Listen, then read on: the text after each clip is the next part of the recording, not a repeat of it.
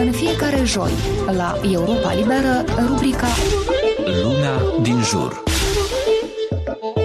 Modelul de distribuire a rolurilor în familie, care presupune că femeia este mamă, soție, casnică și angajată, iar bărbatul este stâlpul financiar, are încă rădăcini puternice în societate. Totuși, convingerea activiștilor care militează pentru egalitate de gen este că viziunea tradițională despre rolurile părinților poate fi schimbată dacă bărbații ar fi implicați chiar de când află că vor deveni tați. La doctor cu tata, încă de la naștere este îndemnul formulat de experți și care, odată aplicat, dă rezultate incontestabile. O confirmă Tudor Ceban, tata a doi copii, care ține și un blog dedicat bărbaților care vor să se implice mai mult în educația propriilor copii. El spune că a fost alături de soție încă de la etapa de planificare a nașterii, lucru care l-a apropiat foarte mult de copil. E vorba de o conexiune. Discutăm mai productiv. Văzând copilul de mic, eu deja tot pe el îl simt foarte bine.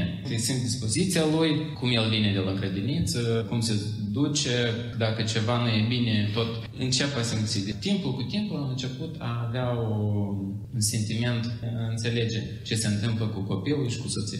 Tudor Ceban spune că sistemul medical nu este încă gata să accepte implicarea ambilor parteneri, fie că e vorba de însoțirea viitoarelor mame la ecografii, analize și ulterior la vizitele cu copiii la policlinică. Uneori însă chiar mamele se împotrivesc, pentru că așa au fost educate, crede el. Ludmila Adamciuc, mama unei fetițe diagnosticate cu sindromul Down, spune că a avut sprijinul soțului pe tot parcursul sarcinii, lucru care a pus temelia unui atașament puternic între tată și fiică. Relația lor cu Beatrice este foarte specială și eu doresc cel puțin o relație asemănătoare să aibă fiecare copil de la tatălui. Mamele să nu le fie frică să lese în grija taților copiii, pentru că ei au cu totul o altă comunicare cu copilul, au cu totul un alt limbaj și dacă tata poate n-a să reușească să-l hrănească la fel de curat ca tine și îngrijit, dar ai să vii și ai găsești jumătate de casă murdară, e ok. Asta doar e experiența lor și credeți-mă că din asta eu niște lecții foarte valoroase de comunicare. Mulți dintre bărbați își asumă prioritar rolul de soț și nu de tați, consideră Sergiu Margarint din Strășeni. Își fac efectul stereotipurile legate de divizarea sarcinilor într-o familie și, în consecință, bărbații care sunt prezenți în creșterea și educația copiilor merg ca împotriva vântului, observă Sergiu Margarint. Când mergeam la medic și când eu făceam toate intro-urile astea, când explicam, mă întreba, dumneavoastră aveți studii medicale? Nu, eu am copil, eu sunt tată și trebuie să cunosc absolut tot ca să știu cum reacționez până chem salvarea sau mă adresez la dumneavoastră și poate din considerentul ăsta că sunt tipuri de bărbați care nu interesează și cumva chestia asta vine mecanică. Fiindcă în majoritatea cazurilor când încercam, eu sunt în detalii, să cer, îi se uitau, da, băi, dacă vă interesează, bine, eu vă zic.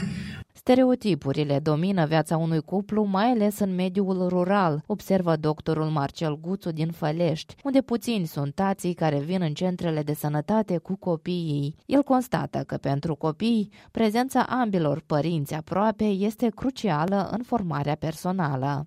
Un atașament față de familie mai mare este, față de ambii părinți, se implică mai mult în activitățile casnice, pentru că și tata era cum și mama și dacă mai ales și tata, mea era și un exemplu că e că o ajut pe mama la făcut mâncarea sau la făcut curățenie. E foarte bine ca copilul să vadă aceste chestii. Cele mai recente date statistice cu care operează experții arată că povara pandemiei a fost resimțită mai mult de femei decât de bărbați. Fiecare a treia femeie chestionată a spus că a optat pentru munca la distanță din cauza regimului special în care activează multe grădinițe și instituții școlare. Între timp, activiștii atrag atenția că însăși femeile alimentează deseori stereotipuri, perimate atunci când insistă că pot face unele lucruri mai bine ca un bărbat. Din Chișinău, Tamara Greșdeanu, Radio Europa Libera.